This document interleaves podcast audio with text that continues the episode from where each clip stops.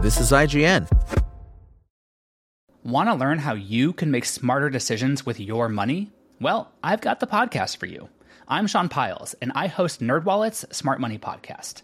Our show features our team of nerds, personal finance experts in credit cards, banking, investing, and more.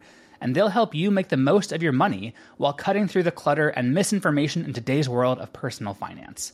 You'll get clarity on strategies to help you build your wealth, invest wisely, shop for financial products, and plan for major life events. Listen to NerdWallet's Smart Money Podcast wherever you get your podcasts. Coming up, details on the rejected Mortal Kombat vs. DC Universe animated crossover. Welcome to your IGN Daily News. But first, Nintendo has updated the Princess Peach Showtime box art to look a bit more like the Super Mario Bros. movie's version of the character. As spotted by No Context Super Mario on Twitter, the upcoming Nintendo Switch game's key art has been updated to make Peach look just a little less gleeful. The bizarre change is barely noticeable unless fans are actually looking for it, but it does affect both the traditional looking Peach in the art alongside Kung Fu Peach, who also gets a more determined, perhaps angrier update. Naturally, it's already a cause of confusion and the butt of a few jokes online. It's perhaps unsurprising Nintendo has veered Peach's art to be more in line with the Super Mario Bros. movie, considering it was a smash hit, pulling in more than $1 billion at the global box office.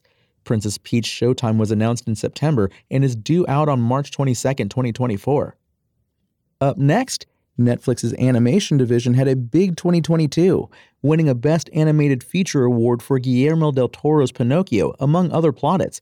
But now, the division is facing some big cutbacks, making it the latest animation department to face layoffs and cancellations. Variety reports that two movies are being shut down as Netflix seeks to downsize the division. They include the previously unannounced Escape from Beverly Hills, which will return to the open market, and Tunga, a film based on Zimbabwe's Shona culture that will return to development. The cuts are part of an overall move to downsize the division, though Netflix is reportedly still committed to a robust slate, according to Variety's report. The downsizing is expected to include layoffs in the coming weeks as the streamer seeks to hand work to external producers. A final headcount has not been revealed. And the heavily criticized Nintendo Switch version of Mortal Kombat 1 has its first post launch patch, which claims to address a number of issues with the game. The Nintendo Switch version of Mortal Kombat 1 became the butt of many internet jokes for its low quality visuals, prompting NetherRealm development chief Ed Boon to promise to improve the quality of the game.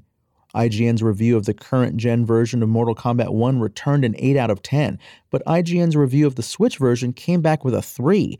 The patch notes for Mortal Kombat 1 on Nintendo Switch include gameplay balance changes, leaderboard fixes, visual improvements, and general bug fixes, performance improvements, load time improvements, stability fixes, and localization fixes.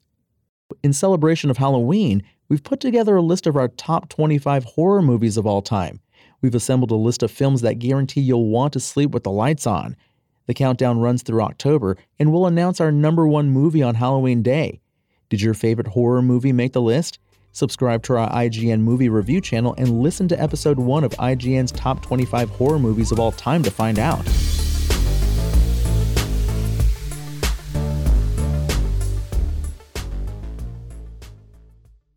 Mortal Kombat and DC fans have for years hoped for a Mortal Kombat vs. DC Universe crossover movie or show, but it seems unlikely after Warner Bros. reportedly rejected a pitch. Jeremy Adams, who wrote Mortal Kombat animated projects Mortal Kombat Legends Scorpion's Revenge, Mortal Kombat Legends Snowblind, and Mortal Kombat Legends Battle of the Realms, said rights holder Warner Bros. rejected a pitch for a Mortal Kombat vs. DC Universe crossover. I would lower your expectations, Adams replied when asked about the possibility by comicbook.com. I don't know if they have any plans to do more. I do know that we pitched that a while ago, but it was kind of rebuffed. But why? Adams sounded nonplussed when asked. Well, I think at the end of the day, I don't know if they're ever going to do any more. I, I hope they do, and I hope they call me to be involved. That would be great because I really love it. But I don't know. I don't know. I think it would be really cool though. Trust me, I would love to see a DC Mortal Kombat. That would be super, super cool. Midway Games' Mortal Kombat vs. DC Universe launched in 2008 on PlayStation 3 and Xbox 360 and saw the likes of Sub Zero, Scorpion, and Liu Kang go up against superheroes Batman, Superman, and Wonder Woman, albeit with the traditional Mortal Kombat gore toned down. Midway filed for bankruptcy in early 2009, three months after the release of Mortal Kombat vs. DC Universe.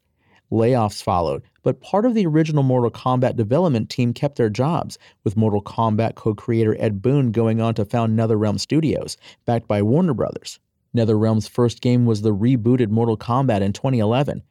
The biggest lesson we learned with Mortal Kombat vs. DC Universe was that there was an opportunity for two separate games that each could embrace their roots without compromising the other, Boon told Game Informer in 2022.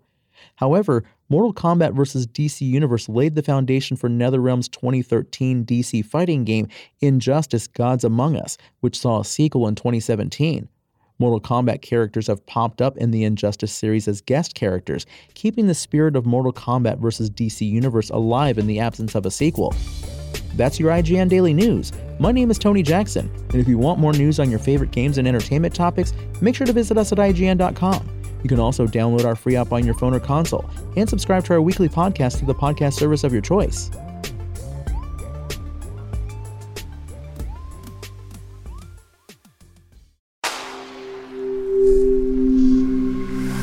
Spoken Layer.